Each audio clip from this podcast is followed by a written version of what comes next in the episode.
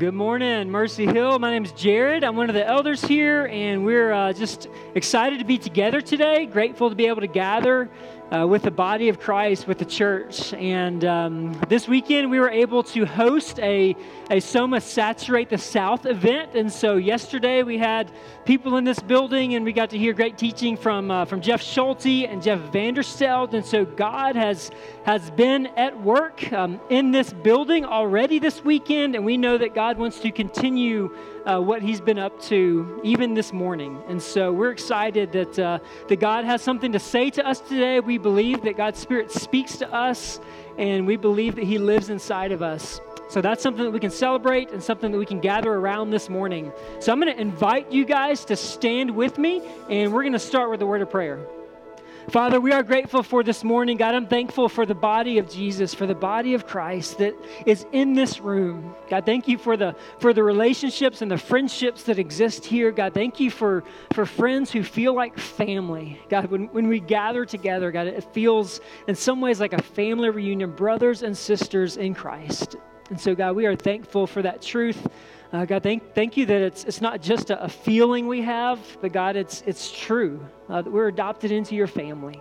And so, God, this morning as we sing songs about you, and God, as we hear your word taught, and God, even as we hear uh, a children's story read from, from uh, from the Jesus Storybook Bible, God, I pray that all things that happen in this place would bring your name glory, that God, it would point us to Jesus, because God, you are the one who can satisfy the deepest needs and desires of our souls. And God, we confess that we often try to satisfy those desires in so many other places.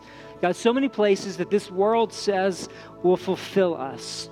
But God, we know, God, from experience, and God, we know from your word that, God, those things are not true. That, God, ultimately, only Jesus is enough. So, God, where we don't believe that this morning, God, help us believe it. God, where our hearts believe lies that Satan has told us, God, speak your truth. And, God, give us ears to hear. It's in the name of Jesus we pray. Amen. Good morning. If you would, uh, we're coming into a time of worship, and let's uh, let's read scripture together this morning. John 4. You're welcome to read it along with me.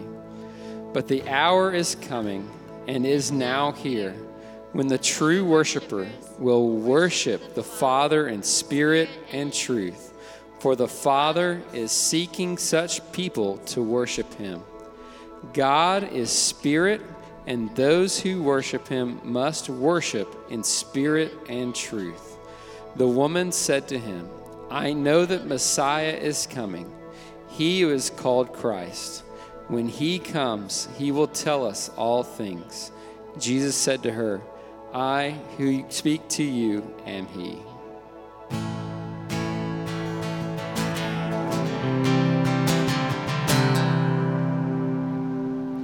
If you would bow your heads with me, as we come into a time of confession, just ask if you would just reflect for a moment on, on the week that has just happened. Thinking about the times that we've spent together, the times we've spent apart, the, God, the times that we spent with God in our, in our uh, quiet times. And, and then we'll pray together after that.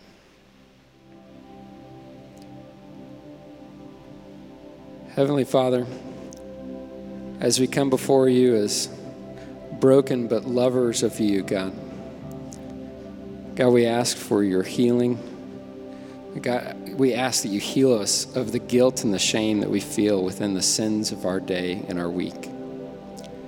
God, change our hearts and help us to turn our backs to the repetitive sins in our lives. God, guide us down a path of righteousness towards you. God, we love you. We thank you for all you've done for us. I pray. Amen. As we come out of a time of confession, there is a point of redemption, a point of assurance of pardon. And we're going to read a scripture that points toward that assurance of pardon. It's Ephesians 4 31 through 32. And again, you're welcome to read it with me out loud.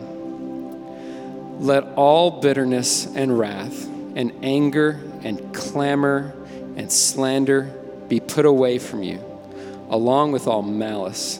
Be kind to one another, tender hearted, forgiving one another as God and Christ forgave you.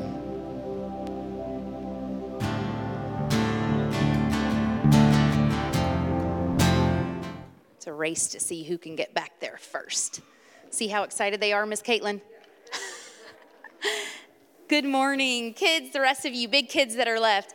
Um, I'd love to share a story with you today called The Man Who Didn't Have Any Friends, None. It's from Luke 19 in the New Testament. There was once a man who didn't have any friends, none. Do you have any friends? Well, of course you do, but not Zacchaeus. Poor Zacchaeus didn't have any. You're probably wondering why. Was it because he was so short? No, that's not a reason to not like someone. Was it because he had a name that was hard to say? No, I have a, hard, a name that's hard to say. That's not it either. Even though he was short and he did have a funny name, that wasn't it. No, people didn't like Zacchaeus because he stole their money. Zacchaeus collected taxes. Taxes were what people had to pay the king. But Zacchaeus took more than he was supposed to and kept the extra money for himself and made himself rich. Everyone knew what he was up to, and it made them cross and grumpy. So they made sure he knew it by doing things like avoiding him and walking on the opposite side of the street and pretending not to see him and whispering things like, There's that nobody who thinks he's a somebody, loud enough so he could hear. Anyway, one day a huge crowd gathered by the road. Jesus was coming to their town and everyone wanted to see him. Zacchaeus wanted to see Jesus too, but everyone was too tall. He tried jumping up and down, but that didn't work. He couldn't see a thing. Luckily, Zacchaeus had a good idea. I'll climb that sycamore tree, he said. So he did. He was surprised that he had to take a flying leap just to get into his chair in the morning. From the tree, Zacchaeus had the perfect view all the way down the road. Another minute, and suddenly Jesus was at the tree. He stopped and looked up. Zacchaeus saw Jesus, and Jesus saw Zacchaeus. Zacchaeus, Jesus said, I'd like to come over to your house. Zacchaeus almost fell out of the tree. Come over to his house? No one ever wanted to come anywhere near his house, let alone inside it. The people saw this, and needless to say, it made them even crosser and grumpier than usual. They mumbled and murmured and muttered, Why is Jesus being kind to this big sinner? Doesn't Jesus know about him? Zacchaeus scrambled down and took Jesus to his house. He was in a big hurry because he didn't want Jesus to change his mind. Perhaps Jesus hadn't heard about him. Perhaps Jesus didn't know about how he had been stealing and how no one liked him and how he didn't have any friends. But Jesus knew. He knew all about Zacchaeus and the stealing and everything, and he still loved him. Zacchaeus was ashamed. Lord, he said, turning pale, what I've done is wrong, but now I want to do the right thing. I will give the money back to everyone, four times what I stole. And that's just what he did. Jesus smiled. My friend, he said, today God has rescued you. Jesus loved Zacchaeus when nobody else did. He was Zacchaeus' friend even when no one else was, because Jesus was showing people what God's love was like his wonderful, never stopping, never giving up, unbreaking, always and forever love. Will you pray with me, please? Father, thank you so much for this story. Father, I resonate so much with Zacchaeus that on my own I am selfish I am consumed with my own glory, my own riches, making everything about me, Father. But Lord, the beauty of this story is not that Zacchaeus changed his life. No, the beauty of this story is that Jesus opened Zacchaeus' eyes. Father, would you open our eyes? For those of us who are not yet believers, Lord, would you take the blindfold off, Father. Would you allow us to be able to see your deep, deep love for us, Father? On his own, Zacchaeus could do nothing right, Father. Just like on my own, I can do nothing right, Lord. But you gave Zacchaeus a new heart. And when we place our trust in you, Lord, you give us a new heart as well. And through the Holy Spirit at work within us, Father, we are able to carry out your purposes here on earth. Father, I pray for the hearts of each one of these children, Lord, that they would know the deep and abiding love of Jesus Christ, that it would change every part of their lives just like it changed every part of Zacchaeus' life, Father. And that in your perfect and sovereign timing, Lord, there would be a day when they would be able to see clearly what you've done for them, Lord, and that they would trust you as their Savior and Lord. Father, thank you for how you've done that in my life. Thank you for how you removed the shackles from my eyes, Lord, and you allowed me to be able to see clearly my need for a Savior. Thank you for the way that you have changed my life from the inside out, Father. And thank you for the power of the Holy Spirit that allows me to imperfectly, but allows me to carry out your purposes while you have me here on earth, Lord. We love you and we are so grateful for how you've changed our lives, how you've given us a new heart. It's in Jesus' name we pray. Amen. Thanks, Alyssa. Well, good morning, Mercy Hill Church. If we haven't met, my name's Brad. I'm one of the elders. Go ahead and open your Bibles to Philippians chapter 1. I wanted to start out this morning and just say thanks.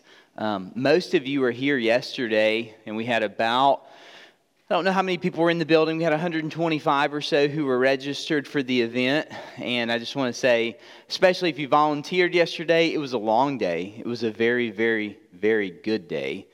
And I want to say thanks to you. And um, especially thanks to Samantha. I was thinking, uh, I think easily she probably put 100 hours in that event, and she's just a volunteer.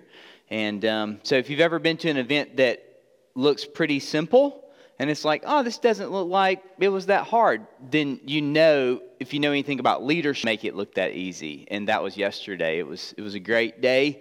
And um, so thankful we were able to serve um, our friends in the Soma family of churches. And um, that we had so many people who were here from multiple states. And always thankful for Vanderstelt and Schulte those guys are such a blessing to us. So I think what we're going to look at today in Philippians is going to, to tie in just a little bit with what we heard yesterday. I know that you guys, if you were anything like me, you went home and you were tired. And so the passage we're looking at today, I've actually split it up. So, what we're going to get today is really Philippians chapter 1. We were looking at verses 27 through 30. You're really just going to get part 1, and then we'll look at part 2 next week. So we are literally only looking at Philippians 1 27a. okay? And when you see the verses, you'll understand why we're only, we're going to save a portion for next week. But I think this will serve you well. I think it'll be really practical for you.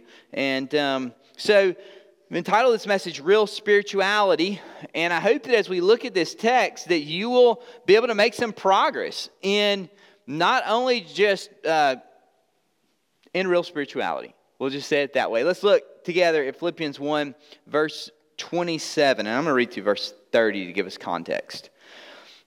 Only let your manner of life be worthy of the gospel of Christ, so that whether I come and see you or am absent, I may hear of you that you are standing firm in one spirit with one mind, striving side by side for the faith of the gospel, and not frightened in anything by your opponents. This is a clear sign to them of their destruction, but of your salvation, and that from God. For it's been granted to you that for the sake of Christ you should not only believe in him, but also suffer for his sake engaged in the same conflict that you saw I had, and now hear that I still have. We're finishing up this section in Philippians in the introduction in which Paul is writing from prison. And Paul is sharing some of the details of his imprisonment. And in these final verses, he offers encouragement to walk worthy of the gospel. Walk worthy of the gospel. And that's really just a phrase that we're going to consider this morning. That phrase could easily be taken out of context as a type of kind of pull yourself up by your moral bootstraps or white knuckle discipline your way to spirituality.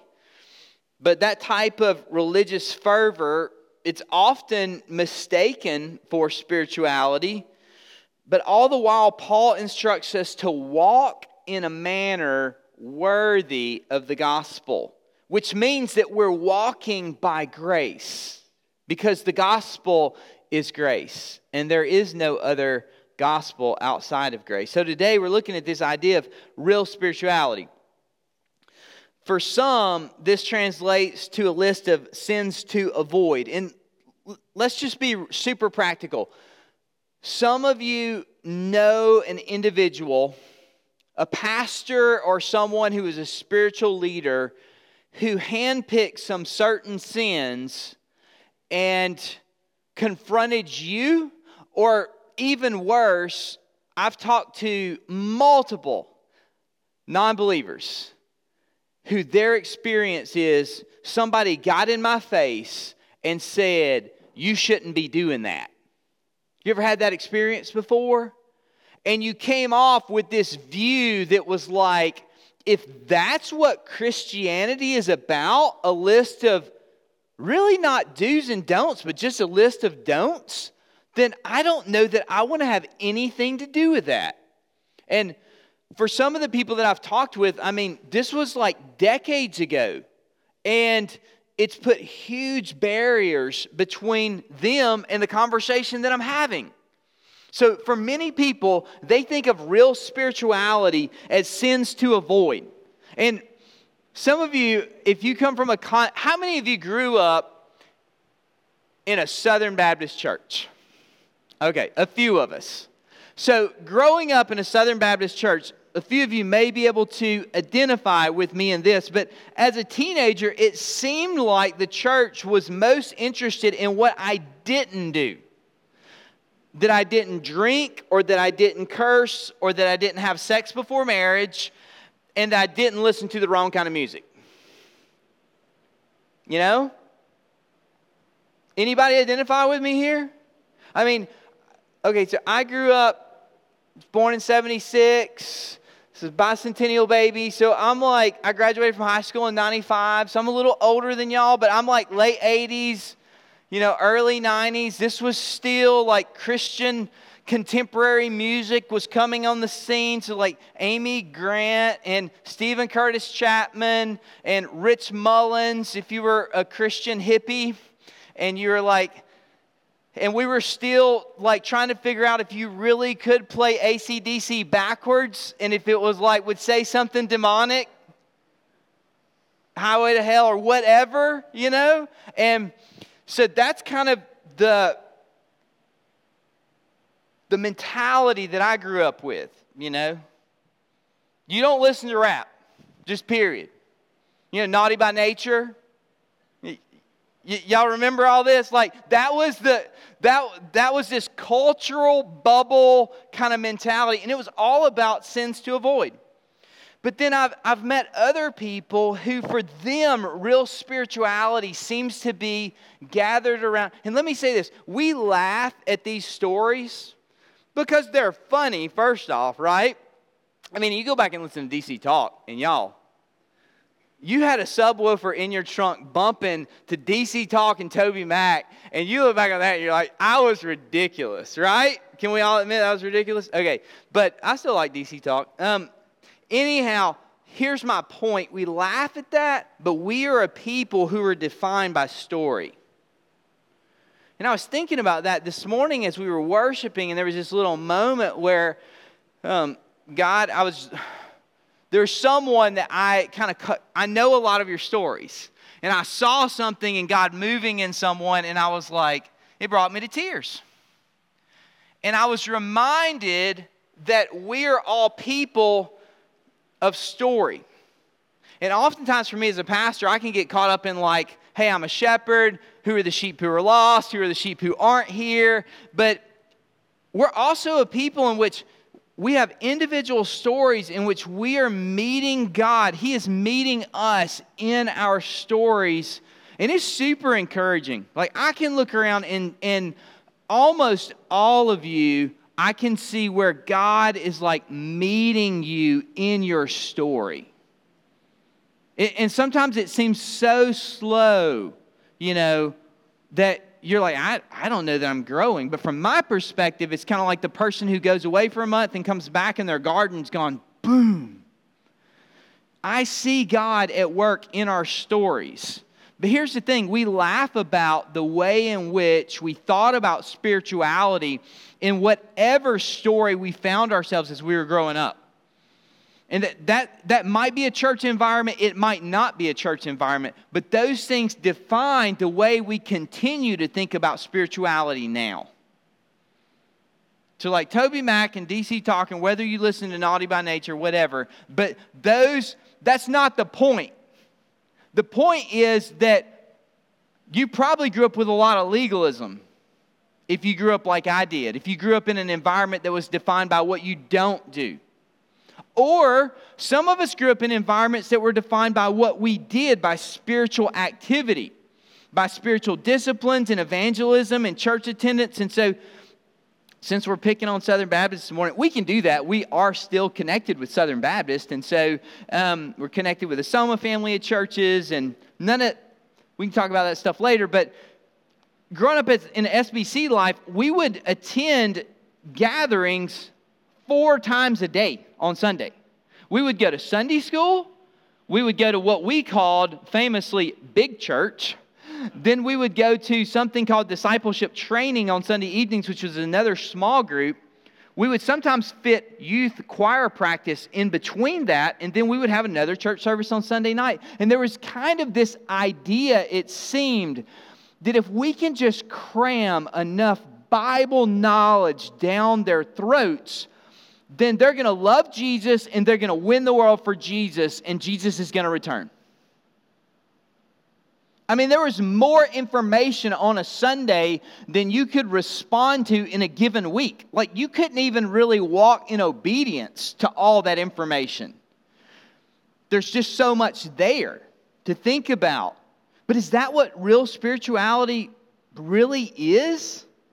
In the passage that we're studying, Paul seems to speak not simply of avoiding sin. I mean, clearly, that's a part of the Christian life. But he also doesn't simply speak of engaging in spiritual disciplines, which is also an important rhythm in the Christian life. But Paul speaks of a person's being worthy of the gospel, meaning all that they are, not just uh, when they do their devotions but even when they're playing with their kids, not simply in church programs, but also how they interact with their coworkers, how they do their job. The big idea in this little half of a verse that we're looking at today, the big idea in this message is this it's not what you do, but why you do what you do that determines real spirituality. Let me say that again. It's not what you do, but why you do what you do that determines real spirituality. Look at verse 27. Only let your manner of life be worthy of the gospel of Christ. Your manner of life. So, not just what you do, but how you approach life in general. Your attitude. This speaks to your mindset, it speaks to your motivations. Essentially, this speaks to your heart. Only let your heart be worthy of the gospel. I've got a quote by Ian Thomas.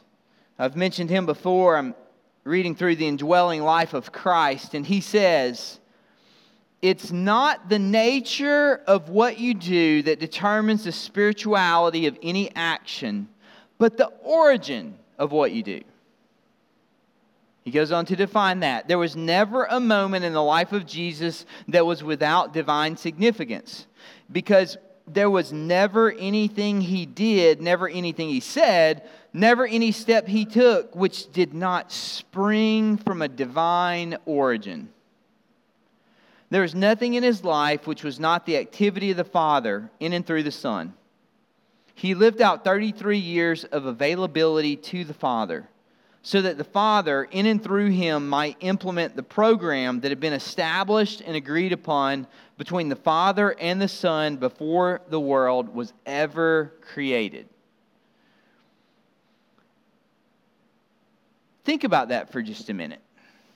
for some of us, our idea of real spirituality, and I think this is for Christians who are really committed, who show up all the time. You know, they say there's 20% of the people who do 80% of the work in most local churches. So I think that for most of that 20% of the people, those that we would look to and say, man, they're really committed, I think our idea of real spirituality is oftentimes to try to fit into our lives as much good for the glory of God as we feel is possible. Let me say that again. I think our culture has pulled us into thinking about this way of efficiency in which our idea of true spirituality is to try to fit as much good into our lives for the glory of God as we feel is possible. But that's not Jesus' example at all.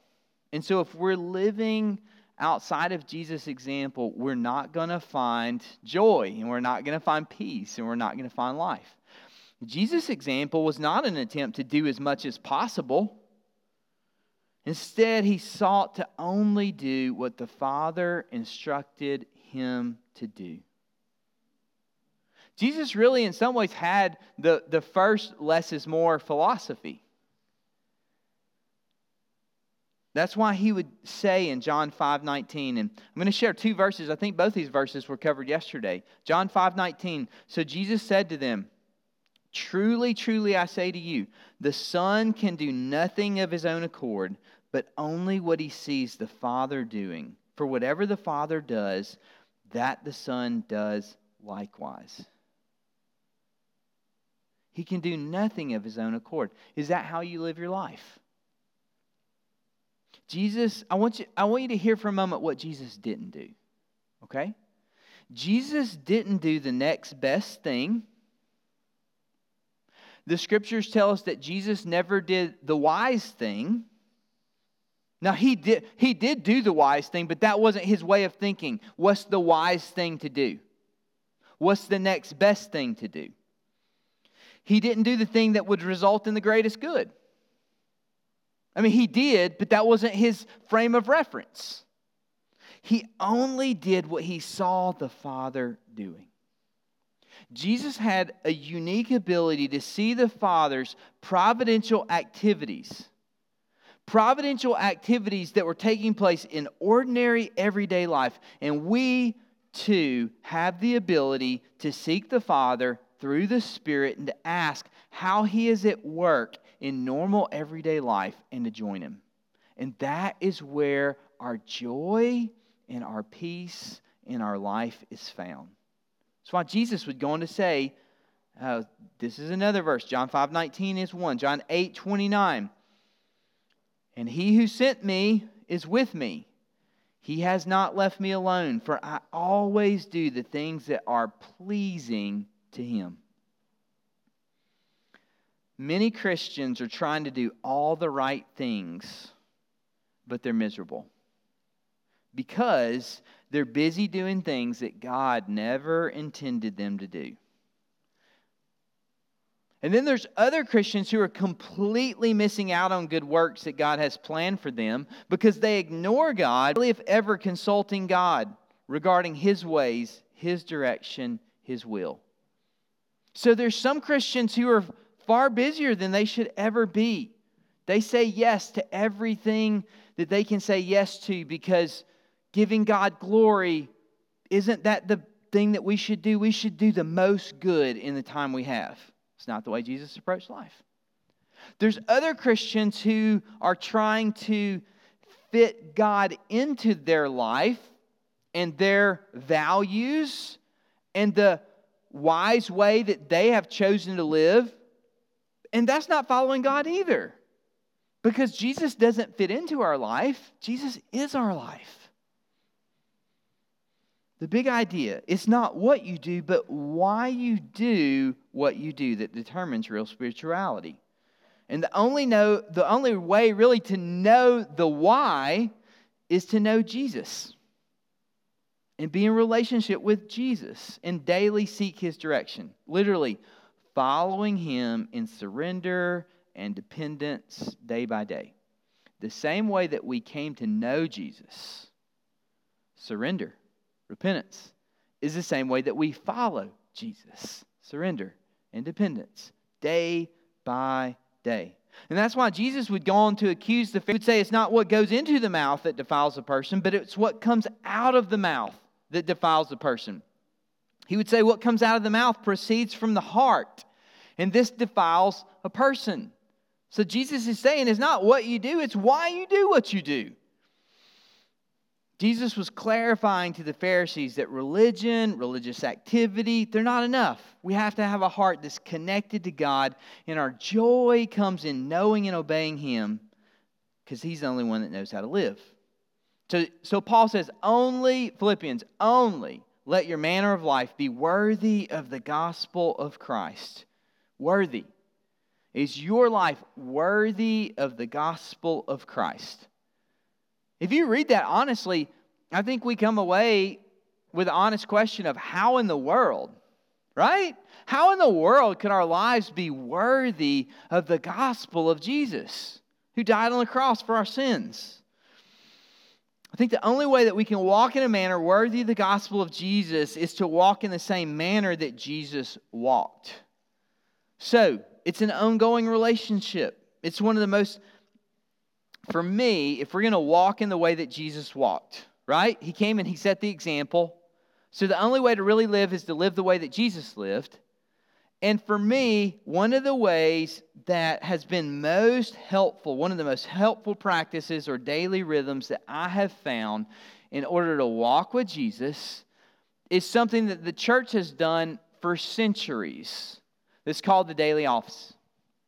And that comes from a Latin phrase, and not even going to go into the history because you would forget it. It's not important. It's called the daily office. And I've introduced this to you before, but I want to I want to remind you of this, and I want to introduce it to you in this way. The daily office is not a discipline for us to live by. The daily office is not one more thing that we should do. It's not one more thing we have to do. It's, one more, it's not one more thing that God demands. The daily offices are a gift that are given to us, they are a gift. So I want you to write down three words cares, carnalities, and consolations. Cares, carnalities, and consolations. Borrowing this from Zack Eswine, and uh, if you're not familiar with Zack Eswine, many people have compared him to being a young Eugene Peterson type. Um, I like Zack Eswine. We heard him in San Diego uh, three years ago at the Soma Family uh, Leadership Retreat. And one thing I was surprised by is that as he spoke, and, and he spoke on these daily offices, he spoke very slowly. He didn't seem to be in much of a hurry. He said that even our preaching should reflect the kind of life that Jesus calls us to, which is not a hurried life. I was taught that you should preach at 110% because people can listen twice as fast as you can talk. And so if you talk really fast, you won't lose their attention. Zack says, Think about your cares, think about your carnalities, think about your consolations. I'm going to explain what those are. But the daily offices, they come at four different portions of the day. And so think about morning as being 6 a.m. to noon, or you could say sunrise to noon. In the past, it was thought as sunrise to noon. And then the afternoon would be from noon to 6 p.m. or from noon to sunset, depending on time of the year. The evening would be from 6 p.m. to 10 p.m. By the way, those are really some of the most important hours in our day. Oftentimes, they're the hours where we have the least amount of energy to give. But that's a problem because those are the hours that we spend with the most important people in our lives. And so, if you find yourself oftentimes like me and you're worn out and you've got no energy left and you just kind of have this attitude of you just get what's left over, you probably should rethink the daily office and think about how you're living your life because those are the people who are most important in your life. And so we should be saving time and resource and energy for them. They should receive men. Look at me specifically. Our families should receive our best leadership. Men, there is something within us, there is a little switch within us, and it's part of our sinful nature that gives our best leadership to our work and gives less leadership to our families. It's part of our sinful nature. Our families should receive our best leadership. It's the most important work God's called us to. You believe that, and I believe it, but we don't act like it. Because we, we should be willing to leave a job any day. I'm willing to walk away from the ministry if God tells me to. Not willing to walk away from my family because God will never tell me the ministry God's given us. And then there's this fourth hour, or this fourth, yeah, time in the daily offices that are called the watches of the night. And that's from like 10 p.m. to 6 a.m. And if you're under 40, you probably don't even need to think about them. If you're 40 and up, you think about them every night. For me, it's like somewhere in that 2 to 3 o'clock. And I'm not just talking about getting up and going to the restroom, right? It's like, it's like, I've got a shoulder that wakes me up in the middle of the night. Sometimes it's just like my newest thing is I just sleep for two hours and then I'm just wide awake. I mean, so like, unless you're unique and gifted, once you hit 40, you don't sleep through the night anymore. And th- that the watches of the night are all these times that you're awake. And, or if you have young children who don't sleep through the night, then that would, you would also know what the watches of the night are. And as you think about this, as you think about these portions of your day, so think about you, you just, this doesn't have to be something that takes a long time.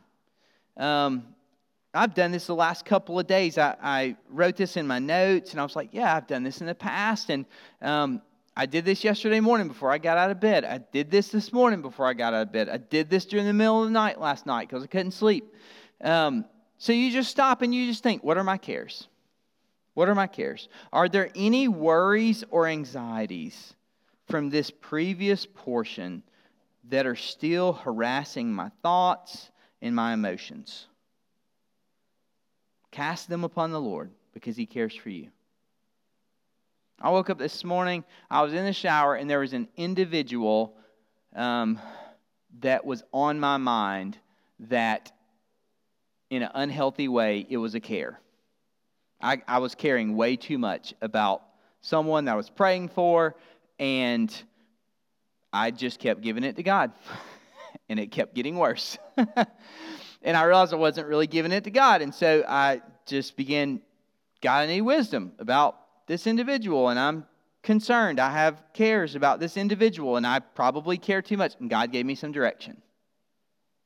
So, what are your cares? Another way to think about this is as you think of your cares, you could also take the emotions that we looked at yesterday, the feeling chart, the eight primary emotions, and you could say, What are, what are my feelings? What are my emotions? Because those emotions will reveal your cares, right? What am I fearful of? Where am I lonely?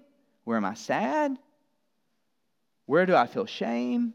Where do I feel gladness? Looking at those primary, those eight primary emotions. And then cast them upon the Lord because He cares for you. Pay special attention to your anxieties because anxiety is always an invitation. So think about your cares. And then think about carnalities. So, are there any temptations from the previous portion of the day that are still loitering in me? Something that's still in me where it shouldn't belong. And as you think about those sins or those carnalities, seek the Lord's provision to resist and overcome those tempters before heading into the next portion of the day. And then think about your consolations. We don't really we don't use that term anymore. I actually looked it up. The best definition of consolations is comfort. We have a very, very bad view of the word consolations because what do you associate with consolations? Consolation prize. That's what I think of. It's like, oh, here's your consolation prize. thanks, Bob. You know, it's like Wheel of Fortune. I grew up watching that, and that that means you didn't win, right? But no, consolations is comfort. And so, are there good gifts God's given in the previous portion of the day? Give thanks. Take hold of the promises He's given in order to derive the intended pleasure of his love for you. Each of those promises, each of those comforts that he has given are meant to point us back to him, not for us to find comfort in that temporal comfort itself, but to point us back to him as the true comforter. And here's the deal. I want you to hear this. In our in our day and time, please hear this. If we aren't you may want to write this down, so I'm going to say it slow if we aren't intentionally orienting the psyche toward gratitude, our minds automatically move toward disdain. Say it again. If we are intentionally orienting our psyche toward gratitude, our minds automatically move toward disdain. I watch ABC News at night. I grew up with a family that it was just kind of like part of our day that we would turn on the 5:30 news. And so I realized that I'm old school because I, I say like, are we going to watch the news? Like you can listen to the news, there's podcasts, you can get online, but there's something about the 5:30 news. And on on ABC, they always have this portion that's at the end of the news, and uh, I think it's called like they'll change it from time to time. I think currently, I think it's called America Strong why do you think they put that feel good story at the end of the news? Because the news is all bad. And if they didn't put that feel good story, you would be left feeling like depressed. And eventually, you would probably say, I don't like watching the news. It makes me depressed. And so they put this feel good story at the end, and that's the way our hearts are. If we aren't intentionally thanking God for the grace, the provision, the comfort, the consolations that He gives us in our day, then our minds will move toward disdain. Our minds will move toward negativity. Our minds will move toward sarcasm and cynicism. And here's the beauty of the offices. These aren't disciplines, they are gifts that God has given us where we can stop and we can pause I love this quote by Zack Eswine. He says, Almost anything in life that truly matters will require you to do small, mostly overlooked things over a long period of time. So, so I'm almost done today, but I just want you to think about that for a moment. Almost anything in life that truly matters will require you to do small, mostly overlooked things over a long period of time. I think that for most of us as Christians, we expect Jesus to do miracles all the time because we simply repented. Jesus, take away my anxiety. Jesus, take away my lust. Jesus, take away my envy. Jesus, take away my jealousy. Jesus, take away my anger. But if you look at repentance in the Bible, it's always ongoing. And so we just want Jesus to fix it. We want him to, to heal us. And Jesus' plan is that we would learn to be dependent upon him. And so oftentimes he doesn't fix it. Because if he fixed it, then we wouldn't be dependent upon him. We'd say, Look at me. I overcame. That's why I was I told Jeff, I came up and talked to Jeff yesterday in the middle of one of the sessions, and he was bragging on I was sorry, I was talking to Vanderstelt, and he was bragging on Schulte. They're both named Jeff he's bragging on Schulte. He was like, man, he's a genius, and this stuff's so great. And I said, Vanderstelt, yes, I love Schulte. Thank you for taking us back to God's Word. Thank you for rooting what we're learning in Genesis 1 through 3 in God's story. Because otherwise, we know that you're teaching biblical truths, but if you don't root it in the story of God, then people are going to walk away thinking, oh man, psychology saved me today. I learned all this stuff. I need to go get a counselor. I need to go fix myself. And then they're going to credit psychology and counselors for bringing healing. It's only Jesus that brings healing in our lives. Jesus wants us to come to Him. He wants us to walk in a way that we would deny ourselves daily and surrender to His direction. And Paul says that if we do that, look at how he finishes this verse. So whether I come and see you or am absent, I may hear of you that you are. And he goes on and he shares all these things. And this is what we're going to look at next week. There's like five things that he shares. He says, I'll know that you're walking in a manner worthy of the gospel when you are standing firm. First is the first one. We'll get there in a minute. There's a list of five things, A through E. The first is standing firm. The second is that you are striving side by side. The third is that you are sanctified together. The fourth is that you're suffering together. And the fifth is that you're struggling together. I just list those. We're going to look at them next week. But he says, this is what it means to walk in a manner worthy of the gospel in this way. And one of the things that was my takeaway is you can't do any of those by yourself. Like, all of those are done in community. So, as you think about that, and as you think about the daily offices, as you think about what does it look like to walk in a manner that is worthy of the gospel, got a reflection question for you that I, I want you to consider. Where is your manner of life not worthy of the gospel? So, as you think about just how you live, and here's really what I'm getting at where are you struggling that Jesus hasn't called you to struggle in that way? I'll give you an example, just to try to make it easy. Y'all can make fun of me if you want, it's fine. I've got thick skin these days, hopefully. I'm a pastor. So, this event that we put on yesterday, it was not just yesterday, but it was Thursday. It was all day Friday. I hosted 30 pastors here. We did a big lunch. Um, it was busy. On Thursday, I think I had, I looked at my watch at 1 o'clock on Thursday. I had already put in 10 miles worth of steps in this building. That's how, that's how busy we were. And um, so Thursday, I'm up here from like, I don't know, 7 in the morning, and uh, no, Friday.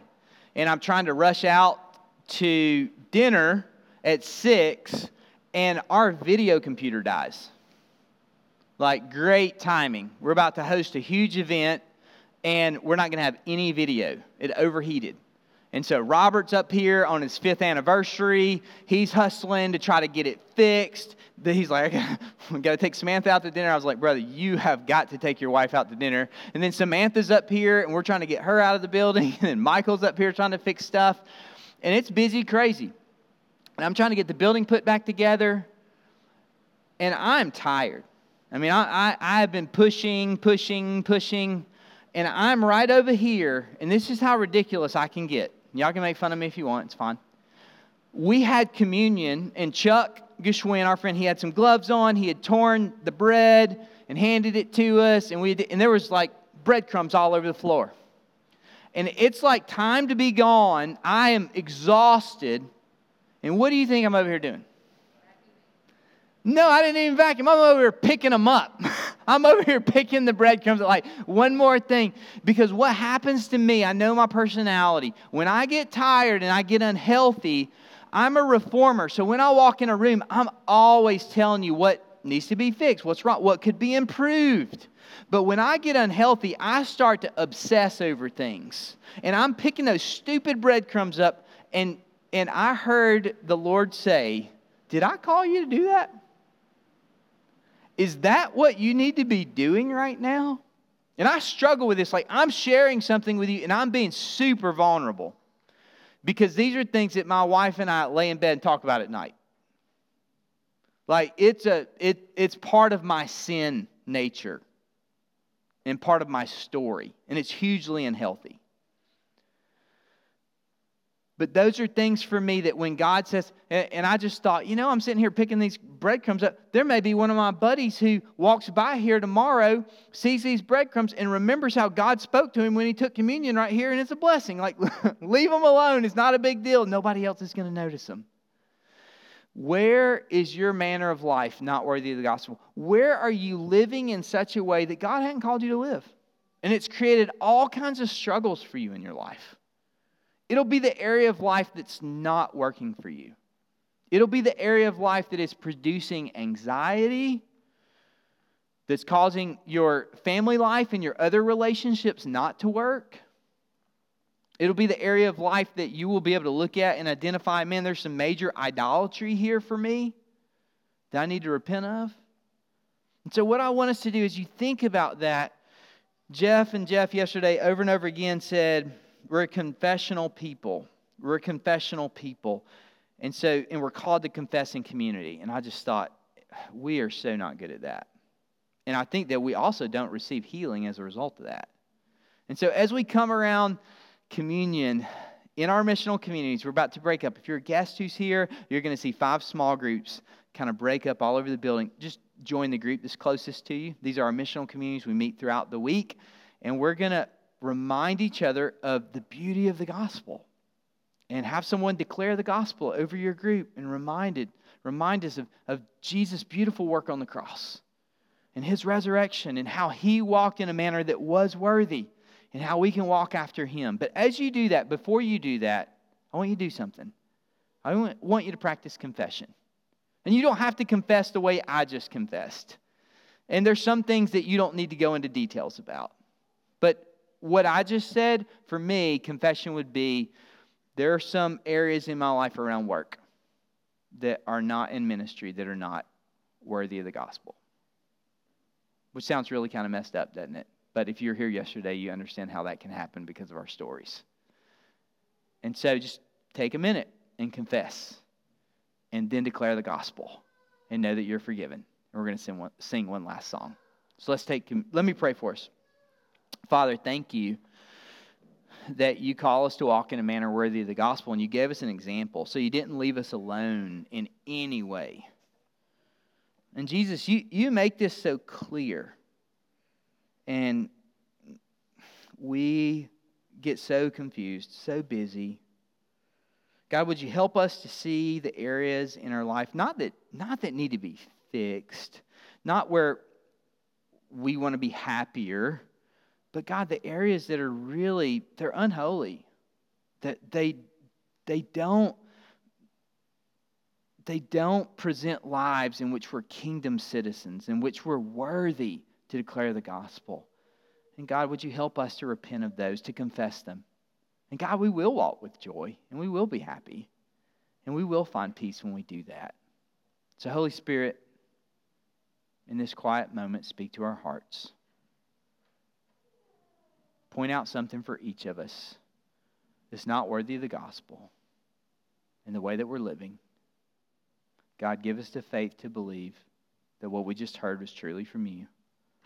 And then give us the faith to repent and to walk in joy.